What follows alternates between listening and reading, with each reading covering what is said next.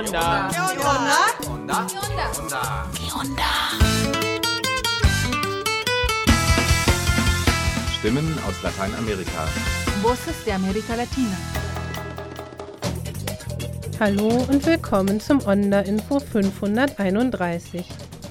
Wir beginnen mit zwei Meldungen von Menschen, die diese Welt verlassen haben.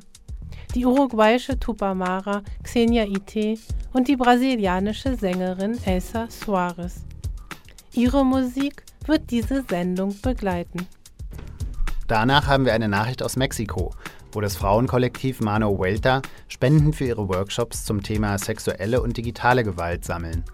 Außerdem hören wir noch Ausschnitte aus einem kürzlich auf YouTube erschienenen Dokumentarfilm über Extraktivismus in indigenen Territorien Argentiniens und ein folgenschweres Abkommen über Schweinemastanlagen. Wie ist es möglich, dass arme Menschen und ausgegrenzte Minderheiten in Städten von New York bis Neu-Delhi massenhaft sterben konnten, während andere überlebten, weil sie sich zu Hause schützten oder private medizinische Versorgung in Anspruch nehmen konnten?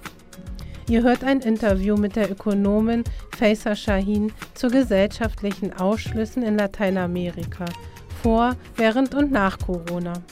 Am Ende geht's dann nochmal nach Argentinien, wo das Radio La Colectiva in Buenos Aires über Illegalisierung von MigrantInnen und die Kolonialgeschichte des Landes berichtet. Wie immer viel Spaß beim Hören wünscht euer Onda-Info-Team, diesmal mit Antje, Darius, Nils, Knut und Tobi.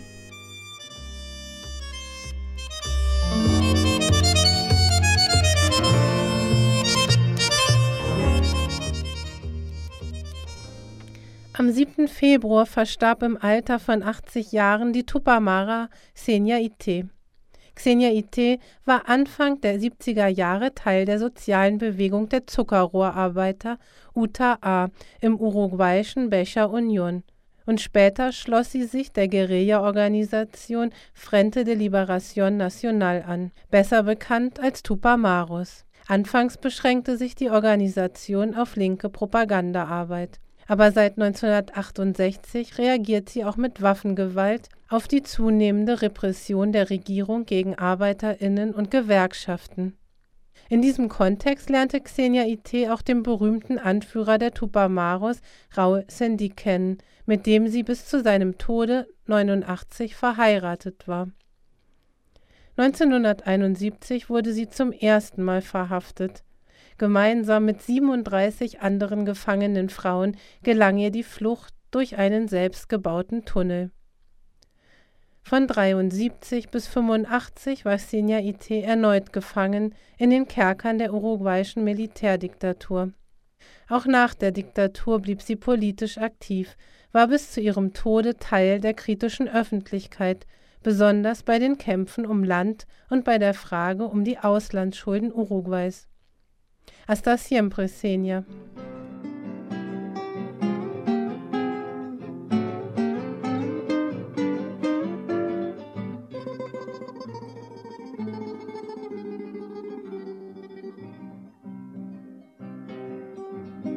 ¿A dónde va Raúl?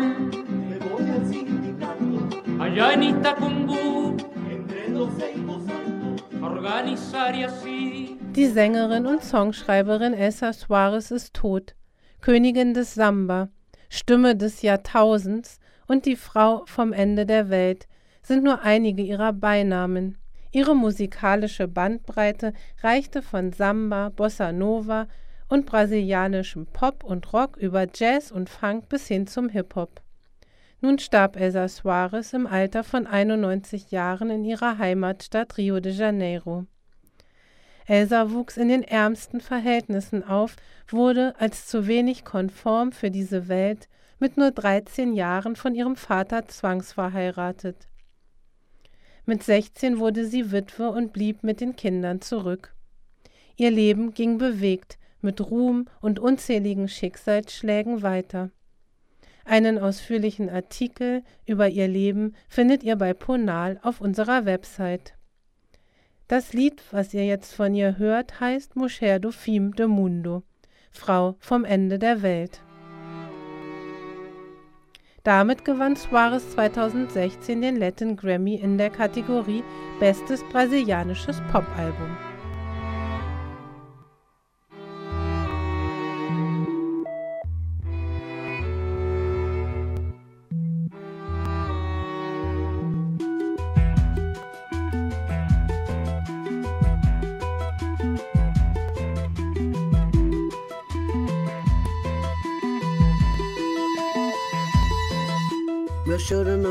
Além de carnaval. É lágrima de samba na ponta dos pés. A multidão avança como um vendaval. Me joga na avenida que não sei qual é. Pirata e super-homem tentam o calor. Um peixe amarelo beija minha mão. As asas de um anjo soltas pelo chão. Na chuva de confetes deixo a minha dor. Na avenida deixei lá. A pele preta e a minha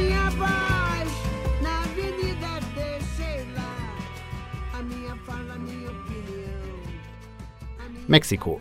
Im Vorfeld des mexikanischen Kindertages Ende April wird das in Oaxaca ansässige Frauenkollektiv Mano Vuelta eine Veranstaltungsreihe zum Schutz vor digitaler und sexueller Gewalt durchführen. In fünf Vororten Oaxacas sollen Workshops zu digitaler Sicherheit, aber auch zu Malerei, Fotografie sowie Film und Theater stattfinden. Ziel ist es, mit den Mitteln der Kunst ein Bewusstsein für Formen digitaler und sexueller Gewalt zu schaffen. Mädchen und junge Frauen sollen so befähigt werden, sich gegen diese zur Wehr zu setzen. Mano Vuelta ist ein Kollektiv von im südmexikanischen Bundesstaat Oaxaca lebenden indigenen und afromexikanischen Frauen. Die Nichtregierungsorganisation hat sich zur Aufgabe gemacht, Voraussetzungen dafür zu schaffen, dass Mädchen und junge Frauen ein gleichberechtigtes Leben unter Respektierung ihrer Rechte führen können. Dabei setzt Mano Vuelta neben Weiterbildungsveranstaltungen auf Gemeinschafts- und Kunstprojekte mit Fokus Interkulturalität, Antirassismus und Geschlechtergerechtigkeit. Ihr könnt die Arbeit von Mano Vuelta mit einer Spende über Partner Südmexiko e.V. unterstützen. Mehr Informationen dazu findet ihr im Textfeld unseres Beitrags.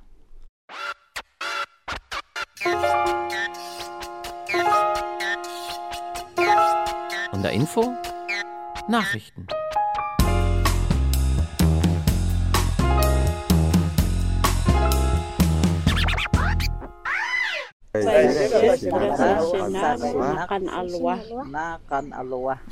Proteste gegen argentinische Schweinemastanlagen für China. Die Gebiete des argentinischen Chaco werden von bäuerlichen Familien bewohnt, die vor allem den Quom-Gemeinschaften angehören. Sie wehren sich gegen den Extraktivismus von Investoren und die Entscheidungen der Regierung. Darüber ist im November letzten Jahres ein Kurzfilm der Regisseurin Constanza Pacian auf Spanisch erschienen, der nun auf YouTube zu sehen ist. Wir haben die Straße abgesperrt, damit die Millionäre nicht in unsere Gebiete kommen, weil wir diese Gebiete pflegen, um hier auch in Zukunft leben zu können. Es sind Gebiete, die unsere Vorfahren uns hinterlassen haben und für die sie gekämpft haben. Schon im Juni letzten Jahres waren Verhandlungen zwischen der argentinischen und chinesischen Regierung öffentlich bekannt geworden. Über 24 immense Schweinemastanlagen für 100 Millionen von Tieren an verschiedenen Standorten Argentiniens. Schon damals riefen diese Pläne in Argentinien starke Proteste und ein starkes mediales Echo hervor. Daraufhin wurde auf nationaler Entscheidungsebene zurückgerudert. Doch Ende Oktober 2021 hatte Jorge Capitanich, der regierende Gouverneur der im Norden Argentiniens liegenden Provinz Chaco, dann ein Vorabkommen mit einem chinesischen Unternehmen unterzeichnet. Darin wurde die Errichtung von drei riesigen Schweinefabriken in der Provinz beschlossen. Él es el que se contactó con, con los inversionistas er ist es, der Absprachen mit den Investoren getroffen hat und der die Verträge mit den Unternehmen macht, nicht die hier lebende Bevölkerung. Das passiert nur zwischen der Regierung und ihrer Behörde mit wenigen ausgewählten Personen. Er ist auch der Einzige, der das Holz von hier verkauft. Wie kann er da sagen, die Regierung hätte den Verkauf nicht autorisiert, wenn die Rodungen und der Export weitergehen? Jedes Wochenende am Samstag und Sonntag fahren fünf voll mit Holz beladene Lkw hier vorbei.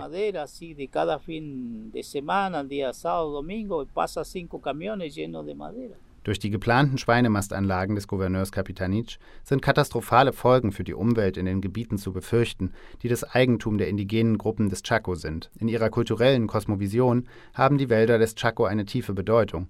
Sie nutzen seine Pflanzen und Bäume wie den Algarrobo-Baum als Medizin und Nahrungsmittel. Ich möchte nicht, dass sie herkommen, um unsere Gebiete zu zerstören, denn manchmal, wenn ich keine Medizin habe, weil ich sie mir nicht leisten kann, gehe ich einfach zu einem der Sträucher und kann durch diese natürliche Medizin wieder gesund werden. Die Nichtregierungsorganisation Somos Monte Chaco legte bereits letztes Jahr offen, dass die geplanten Schweinemastanlagen jährlich mehr als 32.000 Tonnen Soja, 87.000 Tonnen Mais und 6 Millionen Liter Wasser benötigen. Und das im trockenheißen Chaco, wo Zugang zu Trinkwasser für die Landbevölkerung ein großes Problem ist. Viele Landstücke sind bereits durch Investoren aufgekauft worden. Die noch übrigen, überwiegend den Quam-Indigenen zugehörigen Familien sehen sich von immer mehr verkauften Landstücken umgeben. Ofrece camioneta, ofrece auto, ofrece plata, todo eso. Sie bieten dir Autos, Transporter oder einfach Geld für die Ländereien an. Ich habe das selbst erlebt. Für mich sieht es so aus. Wenn jetzt niemand von uns aufsteht und sich dagegen wehrt, wird jedes Stück unseres Landes hier geräumt werden. Wenn Sie hierher kommen, um abzuholzen, dann ist das eigentlich schon der Anfang der Räumung.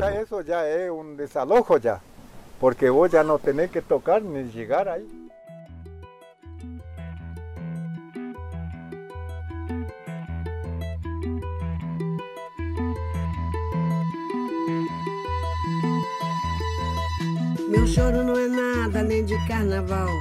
É lágrima de samba na ponta dos pés. A multidão avança como um vendaval. Me joga na avenida que não sei qual é.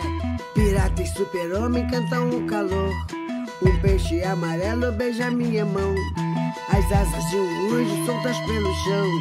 Na chuva de confetes deixo a minha dor. Na avenida deixei lá. A pele preta e a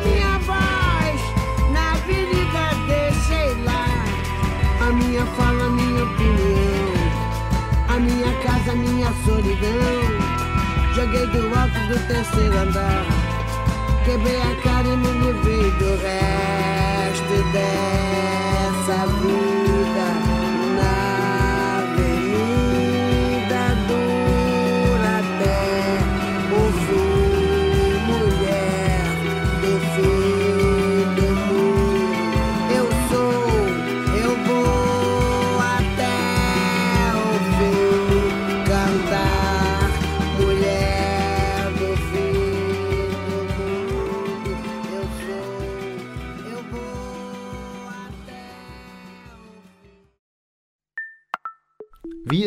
möglich, dass arme Menschen und ausgegrenzte Minderheiten in Städten von New York bis Neu-Delhi massenhaft sterben konnten, während andere überlebten, weil sie sich zu Hause schützen oder private medizinische Versorgung in Anspruch nehmen konnten? Eine unbequeme Frage. Vorangestellt ist sie der im Oktober 2021 erschienenen Studie From Rhetoric to Action. Die beteiligten Forschenden der New York University liefern eine ebenso einfache wie bedrückende Antwort. Seit Jahrzehnten leben wir in einer Welt wachsender Ungleichheit und Covid-19 hat alles noch ein bisschen schlimmer gemacht. Die britische Ökonomin und linke Aktivistin Fahisa Shahin war federführend an der Untersuchung beteiligt. Radio Onda wollte von ihr wissen, was für neue Erkenntnisse und Empfehlungen dabei für Lateinamerika zusammengekommen sind. Faisa, in eurer Länderstudie vom Rhetoric to Action untersucht ihr einen oft vergessenen Aspekt sozialer Ungleichheit, nämlich die historische Dimension von Armut und Reichtum. Was hat dich dabei in der Region am meisten überrascht? Die Studie zeigt ganz deutlich, gesellschaftliche Vorurteile und die Ungleichheit bei Einkommen und Reichtum überlappen. Peru schneidet dabei besonders schlecht ab. Sprache ist ein zentrales Kriterium.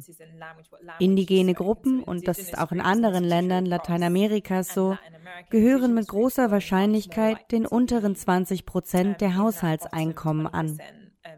Und es ist wichtig, darauf hinzuweisen, das hat ganz klar mit historischen Vorurteilen zu tun und einem Mangel an Ressourcen. Und wie reagieren die Regierungen auf solche, sagen wir mal, unbequemen Schlüsse? Das ist eine gute Frage. Mit einigen Regierungen haben wir eng zusammengearbeitet. Sie wussten von den Umfragen und wollten sich auch an einem Dialog beteiligen. Costa Rica und Kanada zum Beispiel haben keinen Hehl darum gemacht, wie schwer es einzelne gesellschaftliche Gruppen haben. Aber wir wissen auch, dass viele Länder im Allgemeinen die Statistiken noch nicht mal aufbewahren wollen. Ganz zu schweigen davon anzuerkennen, dass es gegenderte, ethnische oder andere gruppenspezifische Ungleichheiten gibt. In der Studie wird deutlich, dass soziale Ungleichheit nicht nur klein-klein auf nationalstaatlicher Ebene bekämpft werden muss, sondern dass es auch überregionale Probleme gibt, die ein Land alleine gar nicht bewältigen kann. Ja, die Studie schaut sehr genau darauf, was sich auf internationaler Ebene ändern muss und wo Hindernisse liegen. Das offensichtlichste und dringlichste davon ist derzeit sicher der Zugang zu Impfstoff. Die internationale Gemeinschaft muss den Fokus darauf setzen, dass die Verteilung von Impfstoff auf sehr viel gerechtere Weise stattfindet. Und das muss mit Maßnahmen gegen die Überschuldung einhergehen, weil sonst Länder im Gesundheitswesen, bei der Bildung und anderen staatlichen Leistungen einsparen müssen. Und in eurer Studie empfiehlt ihr auch Maßnahmen gegen die starke Reichtumskonzentration in Lateinamerika.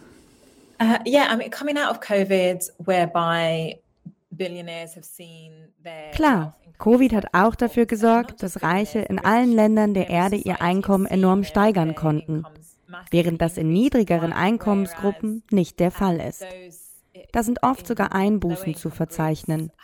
Wir reden hier von Menschen im Niedriglohnsektor, die in vorderster Reihe gegen Covid kämpfen. Das ist eine schreiende Ungerechtigkeit. Deshalb sind zu Recht viele wütend.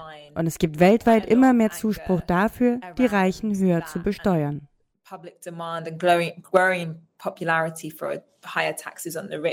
Hm, das geschieht bloß nicht. Die Regierungen können schon viel tun. Und einige haben bereits reagiert. Uruguay ist ein interessanter Fall. Dort wurde während der Pandemie eine Solidaritätssteuer eingeführt, um so die erhöhten Ausgaben zu schultern. Genau in solchen Momenten sollte sowas passieren. Wenn von Solidarität geredet wird, wenn es eine nationale Krise gibt und die Leute für sowas Verständnis haben. Denn wer hat uns denn in den letzten Monaten weiter die Post gebracht, an der Supermarktkasse gesessen oder im Gesundheitswesen gearbeitet? Es sind nicht die Milliardäre, die für uns unentbehrlich sind. In der Studie werft ihr auch einen Blick auf positive Veränderungen. Nur bei einem zentralen Thema seht ihr keine Fortschritte, die Produktion und Verteilung von Impfstoffen. Ihr plädiert hier für einen Gemeingutansatz. Worum geht es dabei genau? Ja, die Idee globaler Gemeingüter im Gesundheitsbereich ist gerade besonders relevant. Wir brauchen ja nur zu schauen, wie die Unternehmen westlicher Staaten die Patente für Medikamente horden. Wir müssen da andere Wege finden, wie bei der AIDS-Pandemie, aber schneller. Denn damals sind viele gestorben. Es ist notwendig, medizinische Formeln kopieren und überall auf der Welt herstellen zu können. Du hast von einer großen Bereitschaft für eine Umverteilung gesellschaftlicher Reichtümer gesprochen, besonders im globalen Süden. Zugleich sehen wir aber weltweit das Phänomen organisierter Impfgegnerschaften, Verschwörungstheorien und Abschottungsfantasien. Wie passt das alles zusammen? Yeah, on the one hand, you see that people did come together and support each other through COVID-19. Ähm, Auf der einen Seite sind die Menschen durch Covid-19 zusammengerückt. In meiner Nachbarschaft in New York haben wir beispielsweise Hilfe organisiert für Leute, die in häuslicher Quarantäne waren und nicht einkaufen konnten. Auf der anderen Seite fand eine große Polarisierung statt. In den Umfragen wird deutlich, dass viele Menschen ihre Gesellschaften als gespalten wahrnehmen. Ganz gleich, ob in Tunesien, Costa Rica oder Schweden.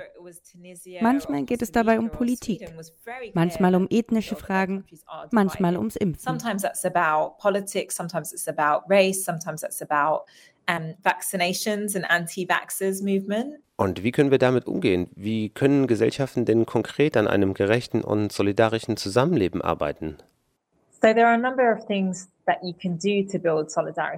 Es gibt eine Reihe von Dingen, die getan werden können, um die Solidarität in einer Gesellschaft zu stärken und zugleich bestehende Vorurteile abzubauen. Überall. Verschiedene Instrumente und Methoden lassen sich nutzen. Sinnvoll sind immer offene Dialoge mit den Entscheidungsträgern, um zu beraten, wie man durch Covid kommt und wie es danach weitergehen soll. Sowas geschieht zum Beispiel in Costa Rica to think of a plan to get through COVID and out of COVID like they're doing in Costa Rica. Okay.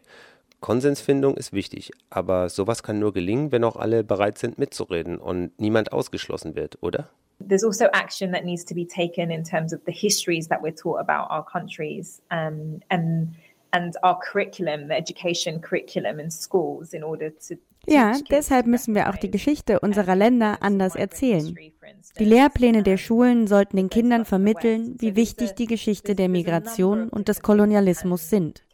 Es lässt sich schon einiges machen, was Polarisierungen, Hate Speech und Lügen in sozialen Medien angeht.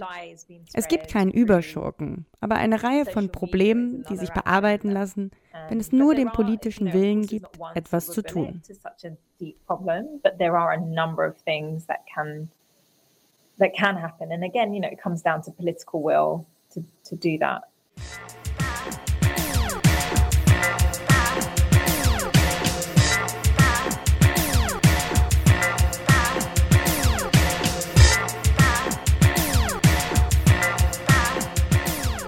Bienvenido a la radio. Hola, hola, hola, hola, hola, hola. Gracias por escuchar Radio Victoria. Radio Voz. Donde tu voz se escucha. La radio comunitaria es el contrapeso a, a bueno, tantos medios de que le meten tanta chatarra. Onda Rheinhörer. Reportajes de nuestras radios comunitarias amigas. Para servirle, dígame. Übersetzt, kontextualisiert und zusammengefasst.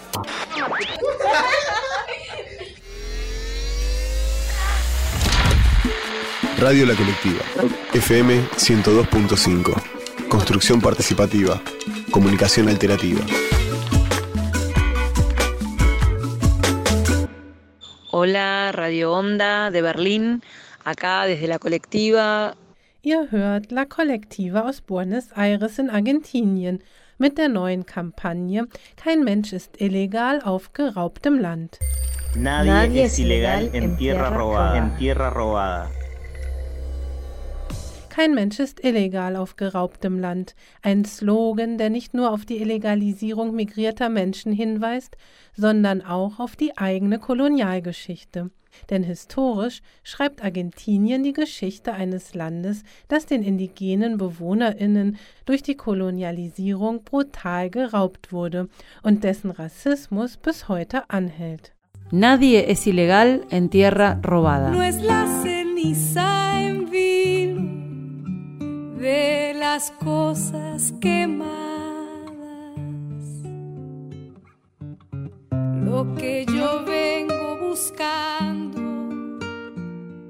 Es. Die Einwanderungsgesetze in Argentinien sind unter dem rechten Präsidenten Macri 2017 verschärft worden.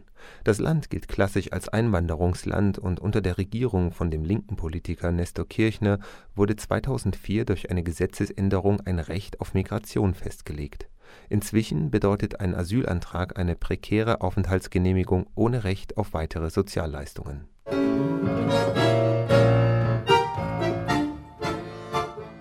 Dabei migrieren aus den verschiedensten Ländern der Welt und auf sehr unterschiedlichen Routen Menschen nach Argentinien.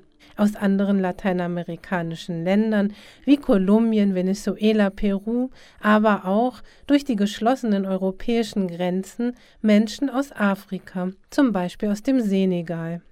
Nadie, Nadie es ilegal en tierra robada. En tierra robada. Soy migrante.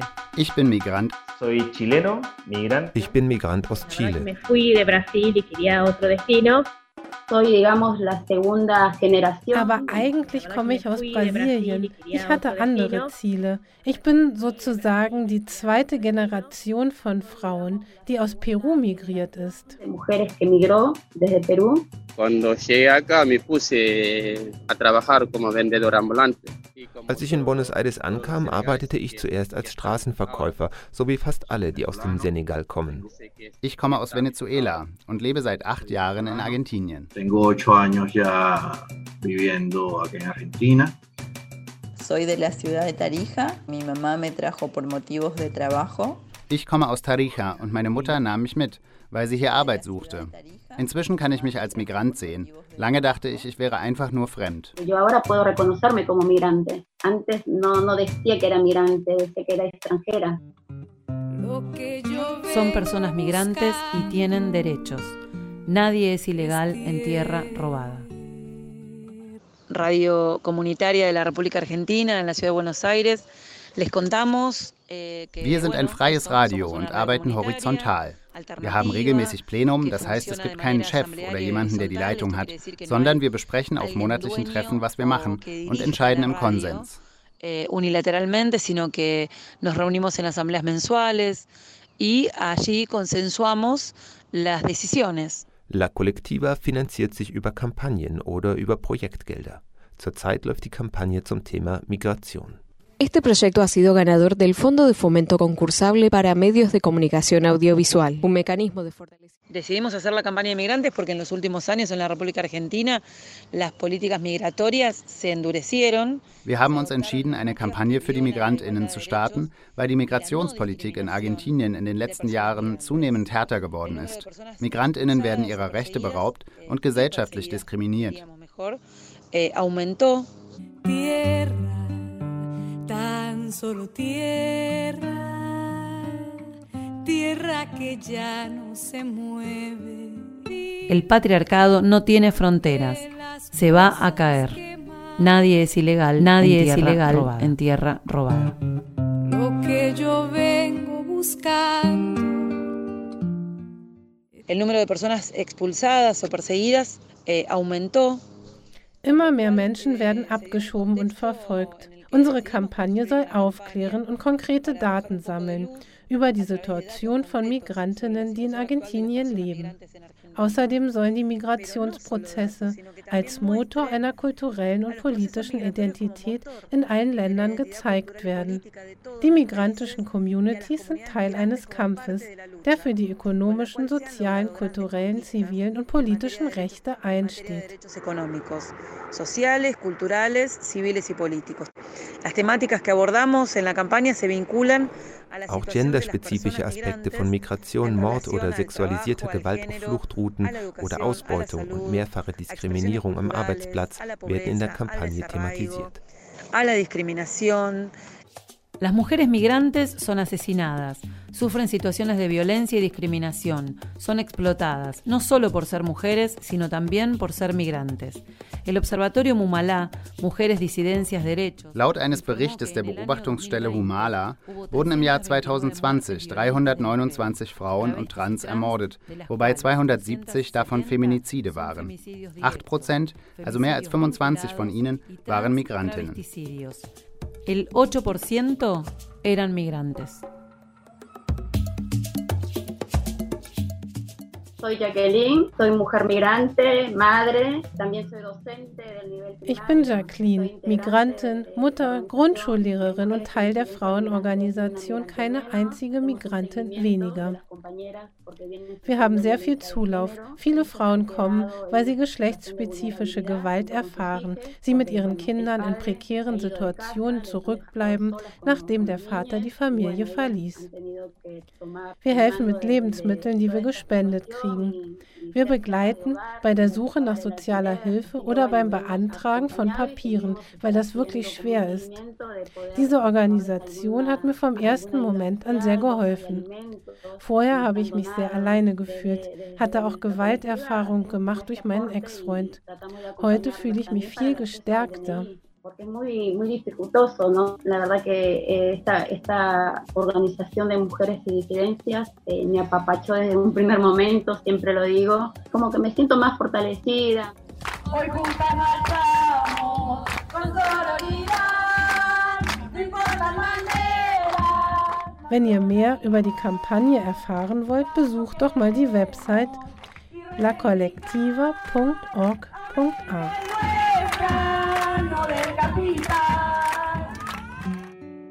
Denn Migrieren ist ein Menschenrecht. Die meisten migrieren, weil dort, wo sie lebten, ihre Rechte verletzt wurden. Zum Beispiel das Recht auf Gesundheit, Bildung, Nahrungssicherheit. Migrar es un derecho humano. Nadie es ilegal en tierra robada. Für diese Sendung verwenden wir Berichte von freien Radios, Agenturen und Korrespondentinnen aus Lateinamerika. Weitere Beiträge und Texte von Ponal findet ihr auf der Internetseite des Nachrichtenpool Lateinamerika. www.npla.de